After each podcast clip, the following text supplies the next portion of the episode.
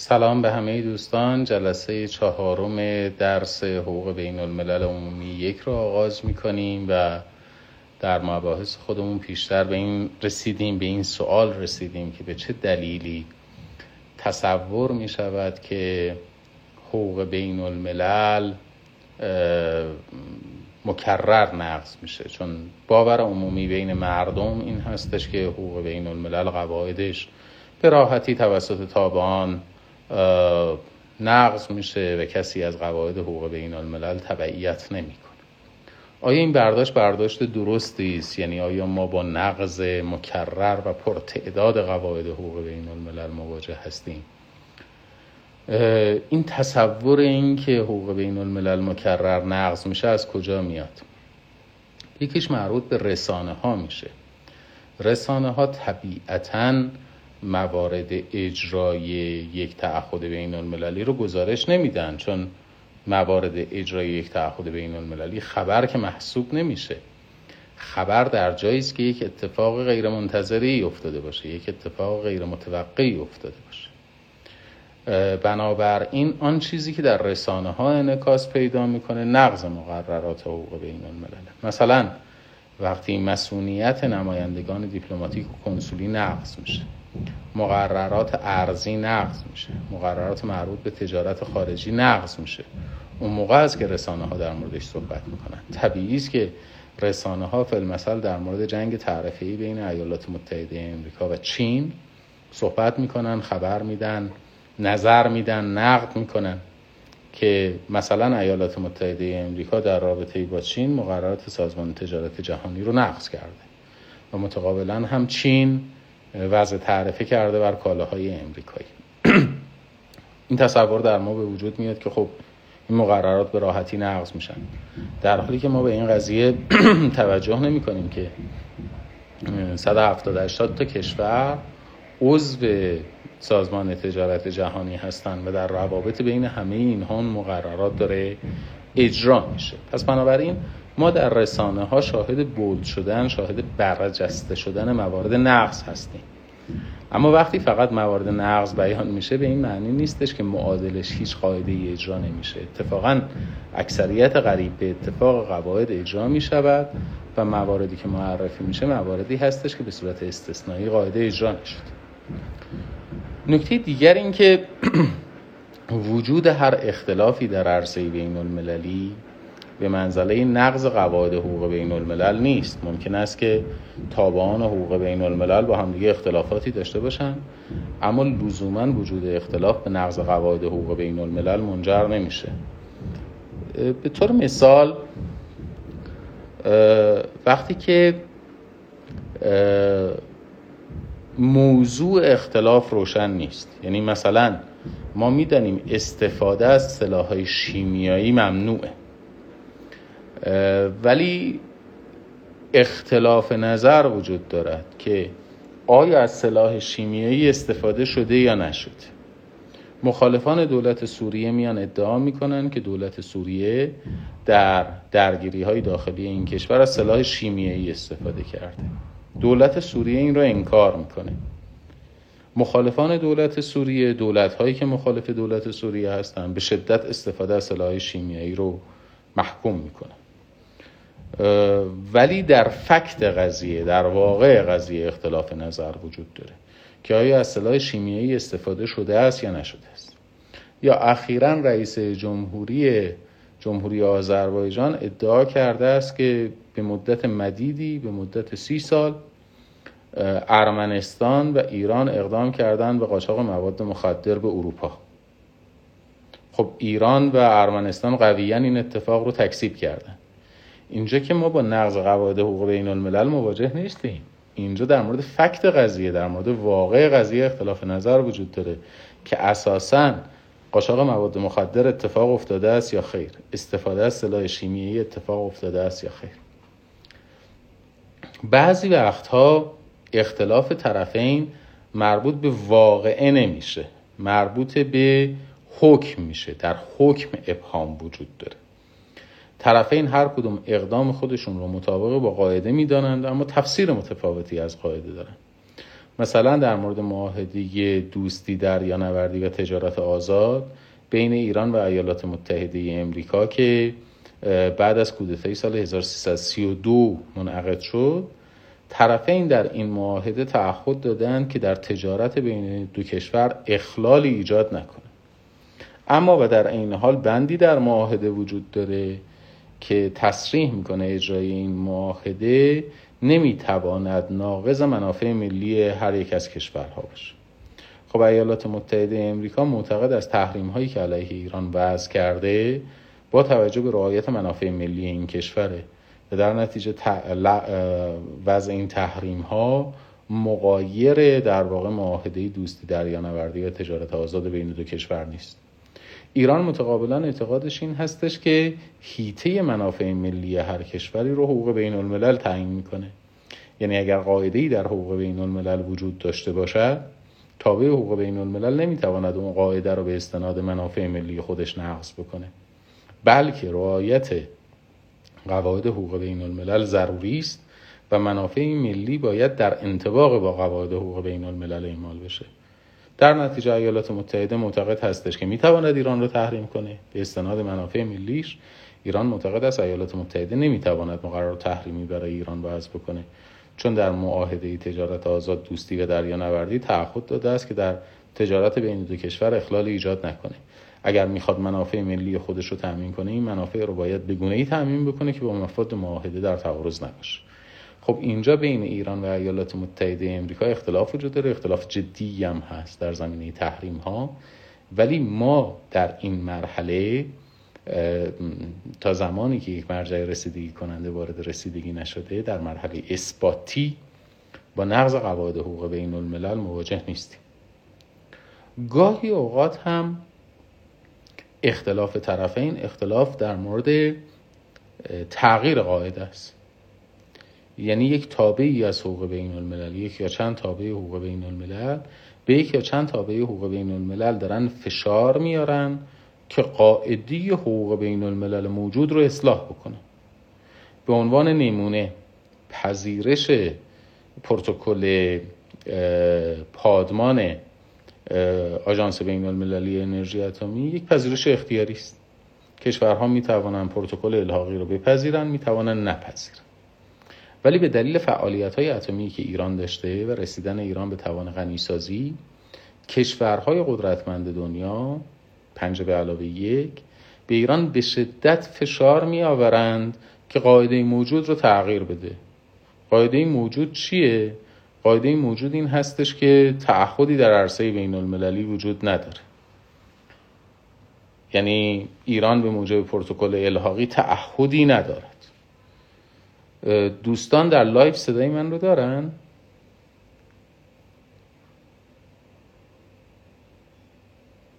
نمی‌دونم دوستان در لایو صدای من رو دارن یا نه. اگر صدا رو در لایو ندارید به من اطلاع بدید لطفا بذارید.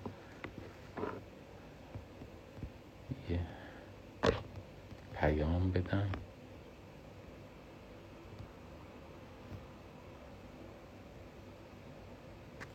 بسیار. به نظر می‌رسه روی صدای اینستا مشکلی نداریم. خب قاعده موجود چی داره میگه؟ قاعده موجود داره برمیگرده میگه ایران بر اساس پروتکل الحاقی تعهدی ندارد. غرب چه فشاری داره به ایران میاره؟ غرب داره به ایران فشار میاره که ایران بپذیرد تعهدی داشته باشه. یعنی مقررات حقوق بین الملل موجود رو اصلاح بکنه. تقاضای اصلاح قواعد به منزله نقض قواعد حقوق بین الملل نیست. گاهی اوقات هم عملی که یک تابع حقوق بین الملل نسبت به تابع دیگری انجام می‌دهد عمل غیر دوستانه است ولی قانونی است.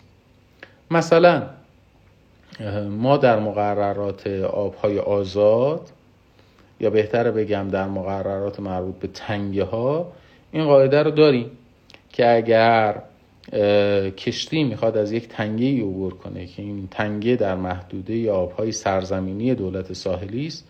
باید عبور بیزرر داشته باشه. یعنی این عبور بیزرر عبور مستمر عبور لاینقطع. نمی‌تواند توقف بکنه. برای مدت های مدید کشتی هایی که می‌خواستن وارد خلیج فارس بشن چه به بنادر ایران بیان چه به بنادر سواحل جنوبی خلیج فارس برن. اینها می اومدن در تنگه هرمز یا در حوالی تنگه هرمز توقف می‌کردن برای اینکه مقصد نهاییشون مشخص بشه. مثلا می‌خواستن باری جابجا بکنن صبر می‌کردن ببینن که مبدع این بار کجاست. حالا برن به سمت رأس الخیمه یا برن به سمت بحرین یا بیان به سمت ایران. می اومدن در تنگی هرمز توقف می‌کرد خب توقف در تنگی هرمز نقض قواعد عبور بیزرره در عبور بیزرر عبور باید مستمر باشه عبور باید پیوسته باشه. ایران هم اعتراضی نمی‌کرد. اما به دنبال تنش هایی که بین ایران و بریتانیا به وقوع پیوست ایران اومد یه کشتی بریتانیایی رو در تنگه هرمز توقیف کرد. به چه دلیلی؟ به دلیل اینکه این کشتی توقف کرده بود. ایران معتقد بود که این نقض عبور بی خب توقیف کشتی انگلیسی به دلیل نقض عبور بی به دلیل توقف در تنگه خلاف قواعد حقوق بین الملل نیست. عمل دوستانه ای هم تلقی نمیشه. و این هم به منزله نقض قواعد حقوق بین الملل نیست. شما می‌بینید که خیلی در افکار عمومی در خبرها در موردش میشنویم ولی با نقض قواعد حقوق بین الملل مواجه نیستیم.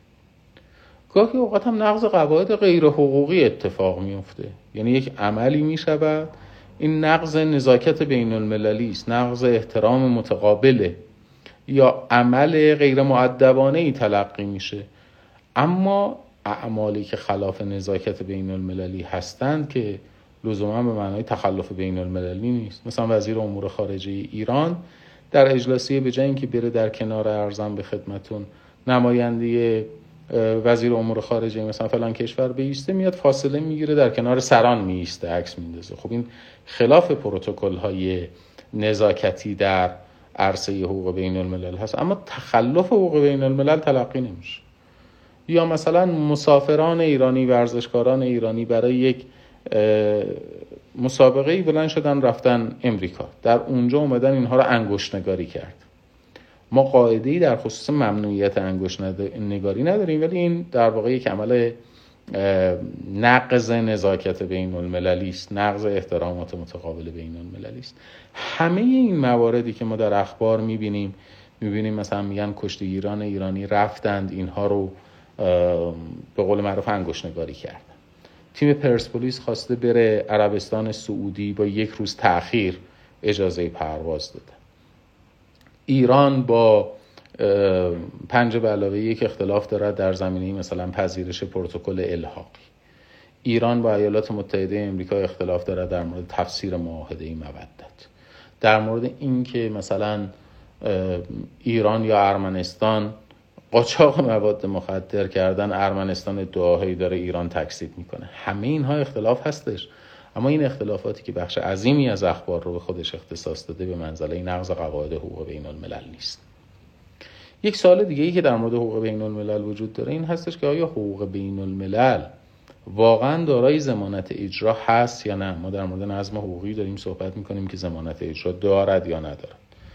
ادعای اعتقادشون بر این هستش که نخیر حقوق بین الملل زمانت اجرایی نداره خب مثلا ایالات متحده امریکا ایران رو تحریم می‌کنه. حالا ثم مازه زمانت اجراش چیه؟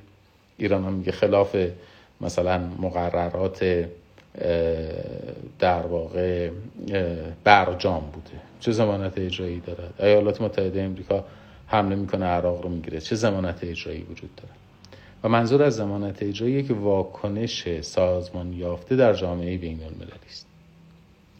دقت داشته باشید که در وهله اول زمانت اجرا شرط اجرای قاعده حقوقی است نه وجود قاعده حقوقی. مثلا ما در قانون مدنی یه ماده ای داریم که زن و شوهر موظف به تشیید مبانی خانواده هستند. باید مبانی خانواده را از لحاظ عاطفی مستحکم بکنه. حالا یک زنی یک مردی اقدام نکرد به تشدید مبانی خانواده. آیا زمانت اجرایی مستقیمی قانون مدنی براش پیش بینی کرده؟ زمانت اجرایی مستقیمی دیده نمیشه. اما این به این منزله هستش که وظیفه زن و مرد در تشدید مبانی خانواده وظیفه حقوقی نیست. نه یک وظیفه حقوقی هست و زمانت اجرا امریست دیگه. یه زمانت اجرا از زمانی به زمان دیگه تفاوت پیدا می‌کنه. یک زمانی شما یک رأی می‌گرفتید در دادگاه مدنی علیه فردی. حالا بعد می‌رفتید مال معرفی می‌کردید. بعد میگشتید مالی از او پیدا می‌کرد. آمدن زمانت اجرا رو تغییر دادن. یه پدیده تعریف کردن به اسم استعلام سگانه. که شما میرید استعلام می‌گیرید حساب های بانکی فرد رو از بانک مرکزی از سازمان ثبت اموالش رو در واقع استعلام می‌گیرید از ستا ترخیص خود رو. پس زمانت اجرا عوض شد. امروز زمانت اجرا تکمیل تر هم شده. یعنی اگر استعلام های سگانه انجام شد و چیزی از طرف یاد نشد کد ملی طرف توقیف میشه یعنی از دریافت خدمات اجتماعی محروم میشه. همینطور بسیاری از قواعد حقوق اساسی هم زمانت اجرا ندارن. مثلا در مورد رئیس جمهور نمایندگان مجلس می‌توانند از رئیس جمهور سوال کنند. خب سوال می‌کنن رئیس جمهور توضیح می‌داد و قانع نمی‌شوند. ثم مازا آیا زمانت اجرایی براش قانونگذار پیش بینی کرده پیش بینی نکرده؟ ولی خب ما در این که سوال از رئیس جمهور حق نمایندگان هست تردیدی نداریم. بعضی گفتن زمانت اجرای حقوق بین الملل جنگ است. این نظر نظری است قدیمی یعنی پیش از تصویب منشور ملل متحد پیش از تصویب پیمان برایان کلوک و تا حدی معاهدات لوکارنو کشورها می توانستند برای تضمین اجرای حقوق بین الملل متوسل به جنگ بشن. امروز با ممنوعیت توسل به جنگ مواجه هستیم. در هر حال زمانت اجراهایی هم برای حقوق بین الملل وجود دارد.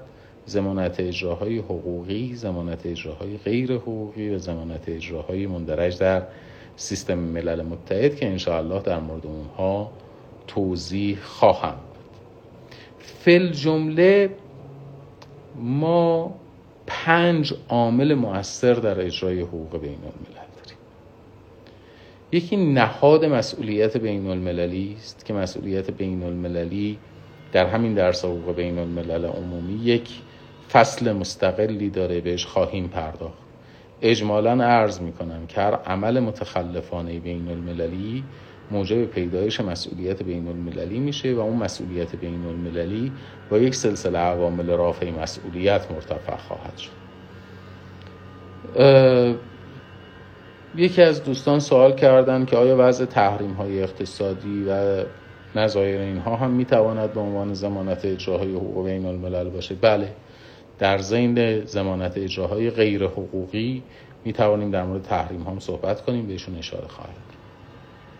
زمانت اجرای دوم بعد از مسئولیت بین المللی که در جای خودش به صورت مفصل بهش می‌پردازیم یعنی یک فصل مستقل به مسئله مسئولیت بین المللی می‌پردازیم شناسایی حقوق بین الملل توسط کشور هست. یعنی پذیرش حقانیت حقوق بین الملل خودش اجرای حقوق بین الملل رو تضمین به همین اندازه به همین ترتیب همونطور که خدمتتون عرض کردم اجرای حقوق بین الملل یک سری زمانت اجراهای حقوقی داره یک سری زمانت اجراهای غیر حقوقی و یک سلسله زمانت هایی که در سیستم ملل متحد مطرح شده. در مورد هر کدوم از اینها جداگانه صحبت خواهیم منظورمون از دومین عامل بعد از مسئولیت بین المللی منظورمون از شناسایی حقوق بین الملل توسط کشورها چیه؟ به یاد داشته باشیم که شما یه طلبی از من دارید. توضیح نهاد مسئولیت بین المللی توضیح این که این عبارت یعنی هر عمل متخلفانه ای به مسئولیت بین المللی منجر می شود و مسئولیت بین المللی از بین می رود با یک سری عوامل رفع مسئولیت بین المللی این تعریف این رو عرض کردم در یک فصل مستقلی می پردازیم این طلب شماست از من. ولی در مورد شناسایی حقوق بین الملل توسط کشورها بسیاری از کشورها مستقیم یا غیر مستقیم حقوق بین الملل رو در نظام حقوقی خودشون شناسایی کردن. مثلا کشوری مثل آلمان البته مثالی است استثنایی به سراحت برتری قواعد حقوق بین الملل بر حقوق داخلی رو پذیرفت. قانون اساسی ما در مورد پذیرش معاهدات صحبت کرده. قانون اساسی ما در مورد عضویت در سازمان های بین المللی صحبت کرده. یعنی حقوق بین الملل در حقوق اساسی ما مورد شناسایی قرار گرفت گاهی اوقات هستش که قواعد حقوق بین الملل هم مستقیما توسط دستگاه های اجرایی غذایی دولت ها اعمال میشه. مثلا شما فرض بفرمایید که یک دیپلماتی ارزم به خدمتتون که یه مأموریت دیپلماتیکی یک اختلافی پیدا می‌کنه با طبعی ایران. بعد مثلا سفیر خودش پشت ماشین نشسته تصادف می‌کنه با یک ایرانی سفیر کشور خارجی تصادف می‌کنه با یک ایرانی. این طرف مجروح میشه آسیبی می‌بینه. خب آسیب دیده مراجعه می‌کنه به دادگاه شکایت می‌کنه از راکب خودرو که سفیر. در این شرایط به دلیل مسئولیت سفیر خارجی دادگاه ایرانی او رو احضار نمی‌کنه. دادگاه ایرانی او رو محاکمه نمی‌کنه اینجا قواعد حقوق بین الملل مستقیما توسط دولت ایران داره اجرا میشه. یا فرض بفرمایید که یک نفر مرتکب دزدی دریایی میشه نیروهای مسلح ایران این رو بازداشت می‌کنن. در ایران محاکمه می‌شود. خب دادگاه ایران داره مستقیما قاعده محاکمه کن یا مسترد کن رو در جرایم بین المللی رعایت می‌کنه. پس بنابراین مرجع قضایی ممکن است خودش مستقیما قواعد رو اجرا حالا فرض بفرمایید در همین مثال سفیری که تصادف کرده است با یک طبعی ایرانی. این در دادگاه ایران محاکمه نمیشه اما دولت ایران اعلام می‌کنه به سفیر خب شما خسارتی به یک طبعی من زدید این خسارت رو جبران بکنید. خسارت جبران نمیشه. دولت ایران این سفیر یا این مأمور دیپلماتیک رو به عنوان عنصر نامطلوب اخراج می‌کنه. اینجا هم داره از قواعد حقوق بین الملل تبعیت می‌کنه. یعنی قاعده حقوق بین الملل مستقیما توسط دستگاه اجرایی داره اجرا میشه.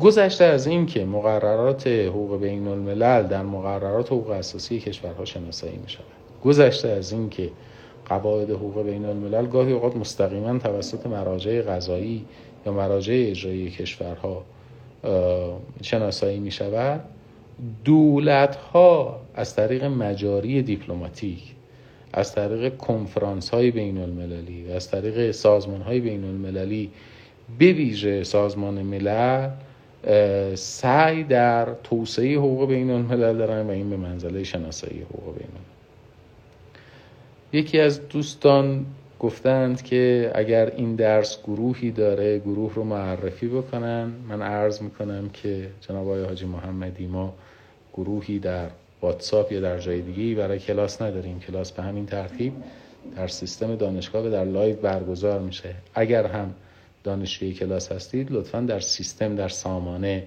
اعلام حضور بفرمایید. چون اگر فقط در لایو حضور داشته باشید و در کلاس نباشید براتون غیبت در نظر گرفته خواهد شد. عرض می کردم خدمتون که دولت ها خودشون همین که در مجاری بین المللی حضور دارن.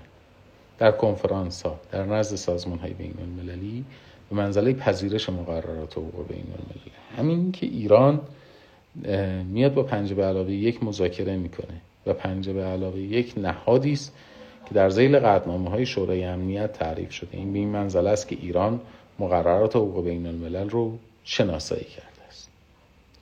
یک سلسله زمانت اجراهای حقوقی هم حقوق بین الملل دارد. مثل زمانت اجراهای کیفری در جرایم بین المللی.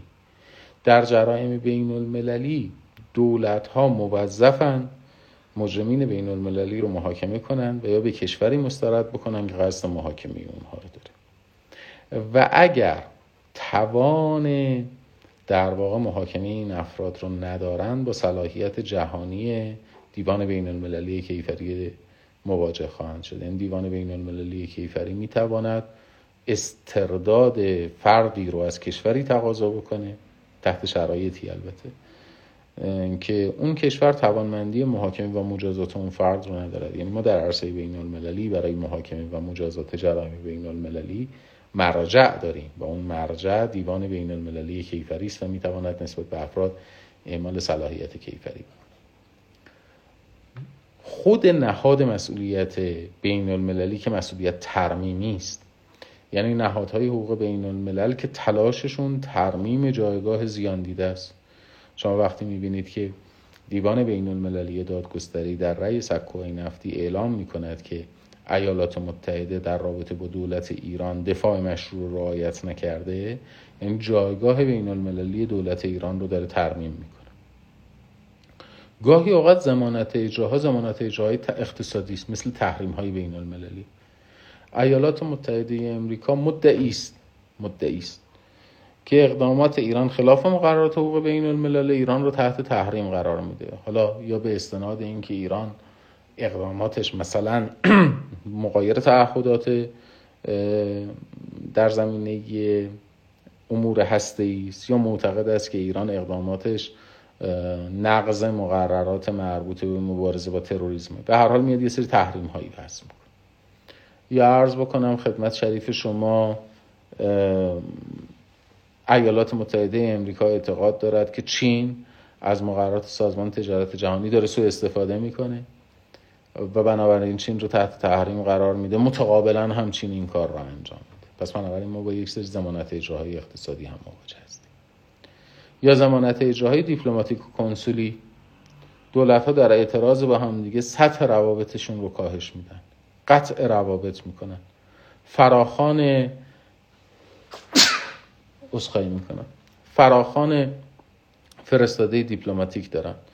همین اخیرا یک توافقی انجام شده بود بین ایالات متحده امریکا و استرالیا برای اینکه یک, یک سری زیردریایی های اتمی رو ایالات متحده امریکا به استرالیا بده و استرالیا به این دلیل که حالا داشت زیردریایی اتمی تهیه می‌کرده از آمریکا. قراردادهای زیردریایی غیر اتمی که با فرانسه داشت لغو کرد. فرانسه در اعتراض به این قضیه سفیر خودش رو از ایالات متحده فراخوان کرد. خب این اقدام هم یک زمانت اجرای دیپلماتیک یا کنسولی است. به اقدام متقابل مثل دفاع مشروع مثل اقدامات تلافی جویانه مثل عمل متقابل. دفاع مشروع یعنی چی؟ شما می‌بینید که سردار سرلشکر قاسم سلیمانی که در یک مأموریت غیر نظامی به سر می‌بره به عنوان نماینده دیپلماتیک ایران رفته به عراق توسط امریکایی هدف قرار می‌گیره. ایران در قالب در واقع دفاع مشروع پایگاه امریکایی ها را در عراق هدف قرار میده. این یک زمانت اجرایی در حقوق بین الملل است. یا اقدام متقابل انجام میشه. مثلا آذربایجان میاد وضع تعرفه می‌کنه برای عبور کامیون های ایرانی و ایران هم عبور در واقع ارزم به خدمتتون که هواپیماهای نظامی آذربایجان رو از خاک خودش ممنوع می‌کنه. این یک عمل متقابل است. یه اقدامات تلافی جویانه ای که اتفاق میفته اینها هم جز زمانت اجراهای حقوق بین الملل هستند. در عین اینکه حقوق بین الملل یک سلسله زمانت اجراهای غیر حقوقی هم داره. مثل زمانت اجراهای اخلاقی اظهار تأسف یا عذرخواهی. حمله می شود به کنسولگری عربستان در ایران. دولت ایران هم اقدامی در این زمینه نکرده. یعنی حمله به کنسولگری عربستان که توسط دولت ایران انجام نشده. نیروی انتظامی هم سعی کرده ممانعت بکنه نتونست اما دولت ایران ابراز تأسف می‌کنه. و میگه من این اقدام رو تایید نمی‌کنم. این یک زمانت اجرایی غیر حقوقی است برای حفظ مسئولیت اماکن دیپلماتیک. یا زمانت اجرای سیاسی وجود داره مثل اعتراض سیاسی. بارها شاهد این اعتراضات سیاسی بودیم. مثلا مخالفین دولت ایران در کابل اومدن جلوی سفارت ایران تظاهرات کردند دولت ایران بیانیه سیاسی داده که امنیت و احترام در واقع اماکن دیپلماتیک باید توسط دولت افغانستان تضمین بشه. افکار عمومی. افکار عمومی. یکی از دلایلی که جنگ ویتنام به پایان رسید مخالفت شدید افکار عمومی در ایالات متحده امریکا با ادامه این جنگ بود. یکی از دلایلی که ارزم به خدمتتون که ایالات متحده نتوانست در عراق سلطه کامل به دست بیاره و مجبور شد بلافاصله یک دولت انتقالی در عراق سر کار بیاد. اون دولت رو بپذیره حضور خودش رو کاهش بده. این بود که افکار عمومی نپذیر حمله امریکا به عراق در قالب دفاع مشروع بود. منافع مشترک. منافع مشترک. ممکن است که اگر مثلا فقط بر اساس احساسات بخوایم تصمیم گیری بکنیم اختلافات بین ایران و آذربایجان به وقوع جنگ هم منجر بشه. بین دو تا دولت جنگ هم اتفاق بیفته. این حرفایی که آذری ها می‌زنن این حرفایی که ما می‌زنیم اونها برگردن بگن آذربایجان باید از ایران جدا بشه ما باید برگرد ما برگردیم بگیم که نه شما بخشی از سرزمین ما بودید باید برگردیم. اما منافع مشترک ایران و آذربایجان اقتضا می‌کنه که این منطقه وارد تنش نظامی نشه. پس بنابراین حفظ صلح بین ایران و آذربایجان به خاطر منفعت مشترکی است که بین دو کشور وجود داره و همین قاعده تضمین صلح رو محقق می‌کنه. و خیلی وقتا پرهیز از تنش.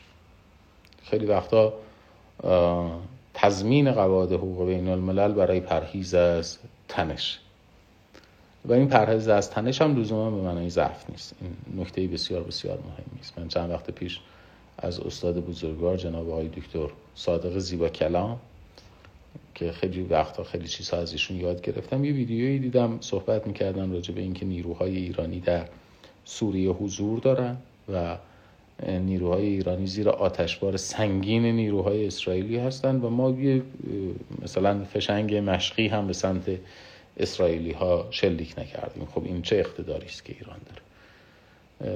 مشخصا جوابش اینه. ما شلیکی به سمت اسرائیل نمی کنیم به خاطر اینکه ما به دنبال ایجاد تنش با اسرائیل در خاک سوریه نیستیم.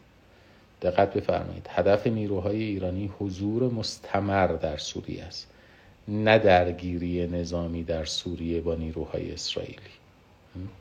اینکه ما اقدامی نمی کنیم علیه اسرائیل در سوریه. یعنی سعی می کنیم صلح رو نگه داریم. این پرهیز هستنش به معنای ضعف نیست. کما اینکه کما اینکه دقت بفرمایید. ایالات متحده امریکا هم یه پهبادی به پرواز در آورد. نیروهای ایرانی اون پهباد رو روی زمین نشوندن. امریکایی ها معتقد بودن که این پهپاد اصلا خارج از سرزمین ایران بوده. پس اگر ایران این پهپاد رو نشونده باشه خلاف حقوق بین الملل عمل کرده. و حتی رئیس جمهور ایالات متحده از ایران خواست که این پهپاد رو برگردونه. ایران هم گفت بر نمیگردونه. ایالات متحده امریکا اقدام دیگه ای انجام نداد به خاطر اینکه دنبال تشدید تنش نبود. یه پهپادی رو در کنار یک هواپیمای نظامی ایران هدف قرار داد. و ایالات متحده هم واکنشی نشون نداد. اینها برای پرهیز از تنشه. پرهیز از تنش لزوما به معنای ضعف نیست.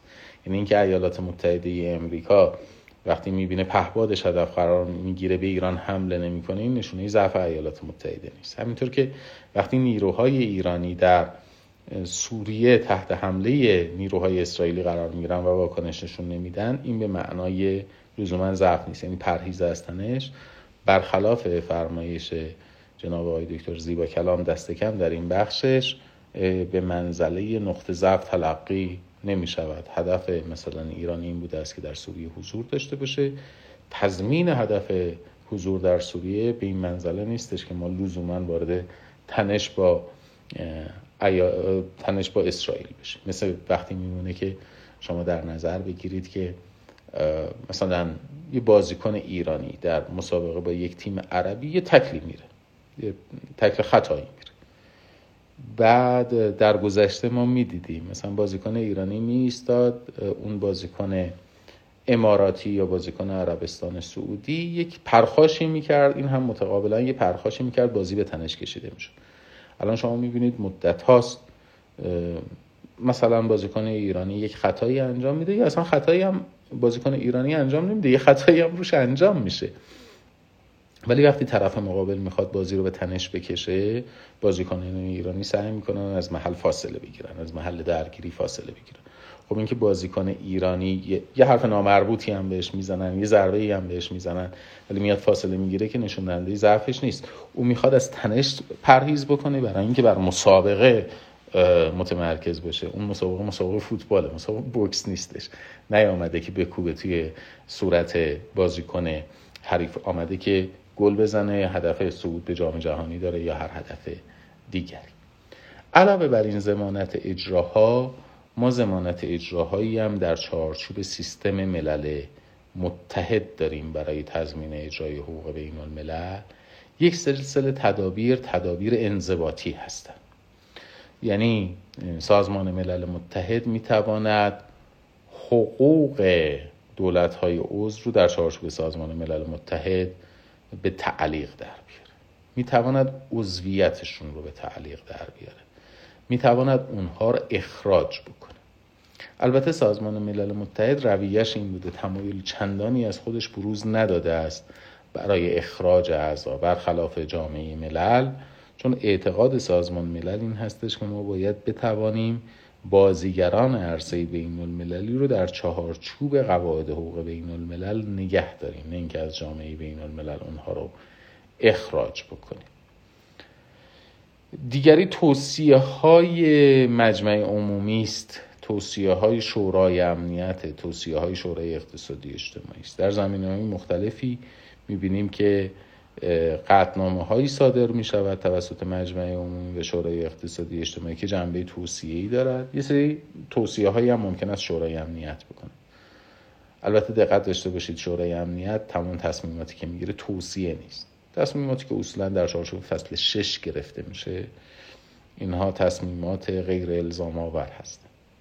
علاوه بر این تدابیر در واقع تقبیهی هم دارد شورای امنیت و مجمع ممکن است در مورد یک قضیه یک قضاوت سیاسی داشته باشه یک اظهار نظر سیاسی بکن.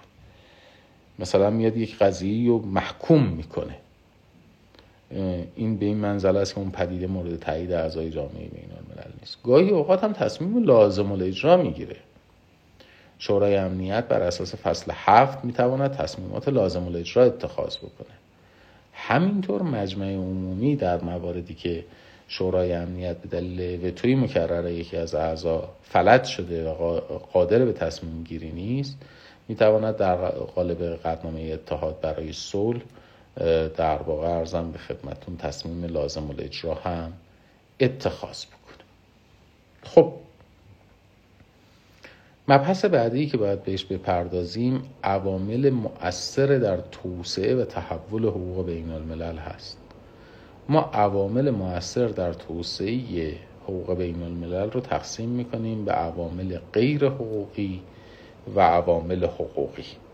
در عوامل حقوقی منظورمون تدوین و توسعه حقوق بین الملله که در مورد تفاوت مفهوم تدوین با توسعه حقوق بین الملل سر جای خودش توضیح خواهم داد. در سه کتگوری در سه بخش متجلی می شود این تدوین و توسعه حقوق بین الملل این عوامل حقوقی توسعه حقوق بین الملل یکی اقدامات حقوقدان ها و نهادهای حقوقی بین المللی است. دیگر اقدامات کمیسیون حقوق بین الملل و سوم اقدامات کشورها و سازمان های بین المللی است. انشاءالله گمان می‌کنم جلسه آینده بتونیم راجع به عوامل حقوقی موثر در توسعه حقوق بین الملل صحبت کنیم. این جلسه بیشتر متمرکز خواهیم بود بر عوامل غیر حقوقی. چهار دسته عوامل غیر حقوقی قابل احسا هستند در اجرای حقوق بین الملل عوامل تاریخی عوامل جغرافیایی عوامل سیاسی و عوامل علمی و فنی. بسیاری از تحولات تاریخی و مفاهیم برآمده از تاریخ در حقوق بین الملل مورد استفاده قرار می گیرند مثل پیدایش تدریجی دولت کشورها بعد از در واقع ضعف دستگاه پاپ و امپراتوری مقدس از 1648 میلادی به بعد با معاهده وستفالی ما اندک اندک شاهد شکلگیری دولت کشورها هستیم. این از بین رفتن امپراتوری ها و پیدایش دولت کشورها یک پدیده تاریخی است. اما این پدیده تاریخی باعث پیدایش مفهوم دولت کشور شده که امروز تابع اصلی حقوق بین الملل تلقی میشه. گاهی اوقات هم از روش هایی که در حقوق داخلی وجود داشته از روش هایی که در حقوق مدنی وجود داشته یا از مفاهیمی که مثلا از حقوق روم وجود داشته این مفاهیمی که به صورت تاریخی اخذ کردیم از تاریخ حقوق میان. استفاده کردیم برای توسعه حقوق بین الملل. مثلا ما در نظام حقوقی حقوق تعهدات در حقوق قراردادها یه مفهومی داریم در کشورهای اروپایی به اسم فراستریشن توقف قرارداد که یک برداشتی ازش وجود داره در زیل نظام حقوقی انگلستان Fundamental Change in Circumstances تحولات تحول بنیادین اوضاع احوال. این مفهومی که مربوط به حقوق قرارداد هاست اخذ شده در کنوانسیون حقوق معاهدات درد شده در کنوانسیون حقوق معاهدات منعکس شده. خود مفهوم عرف که از منابع بسیار بسیار مهم حقوق بین الملل.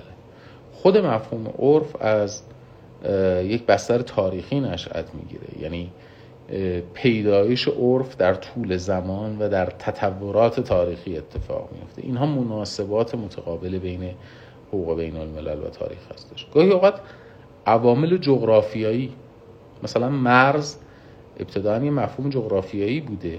مفتنی بر محدودیت های طبیعی بوده.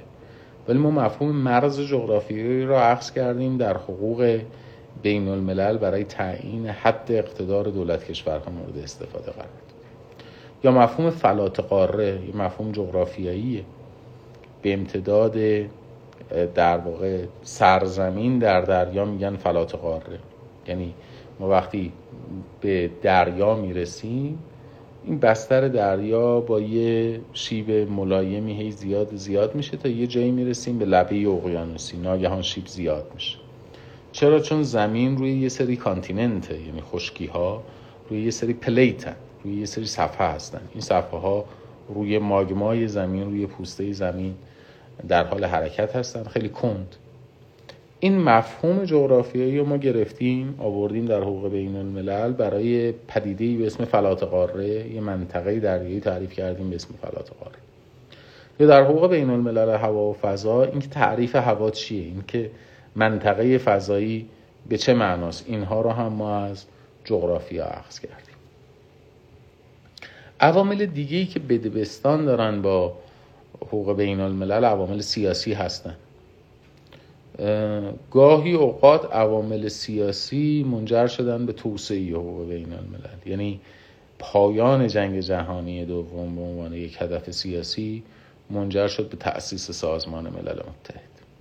تمایل کشورها به در واقع تدوین مقررات در مورد جنگ منجر شد به تدوین کنوانسیون های چهارگانه 1949 ژنو گاهی اوقات هم عوامل سیاسی نقض حقوق بین الملل رو به دنبال داشتن. یعنی مثلا منفعت طلبی دولت ها باعث این شد که در واقع تلاش های جامعه ملل به نتیجه نرسه حمله ایتالیا به حبشه حمله ژاپن به چین حمله روسیه به فنلاند. اینها باعث شد که در واقع ما مواجه بشیم با فروپاشی نهادهای بین المللی. یعنی گاهی اوقات روابط بین الملل و روابط سیاسی به توسعه حقوق بین الملل منجر میشن. گاهی اوقات تخریب می‌کنن قواعد حقوق بین. و دست آخر هم عوامل علمی و فنی. خب اگر نبود دسترسی انسان به تکنولوژی سفر به فضا اگر نبود توانمندی انسان در ارزم به خدمتتون که سفرهای دریایی بلند مدت و استخراج منابع طبیعی از دریاها خب هیچ وقت بحث اعمال اقتدار دولت ها در هوا فضا مطرح نمی‌شد. هیچ وقت بحث دریاهای آزاد مطرح نمی‌شد یا بحث بهره برداری از منابع طبیعی دریاها مطرح نمی‌شد. یا امروزه حقوق جنگ. امروزه که اگر مثلا مردم به روش 500 سال پیش با شمشیر با هم دیگه می جنگیدن خب بحثی اصلا در مورد سلاح هسته این مطرح نبود. ایران که با این چالش مواجه نبود در قضیه انرژی هسته خودش. یا در زمینه ارتباطات. اگر ارتباطات بین المللی گسترده نشده بود این بحث که مثلا ارزم به خدمتون رمز ارزها مجاز هستند یا نیستند شبکه های اجتماعی دسترسی بهشون جزو حقوق بشری هست یا نیست مطرح نمی‌شد. بسیاری از مسائل در نتیجه توسعه علم و فناوری به وجود آمد. خب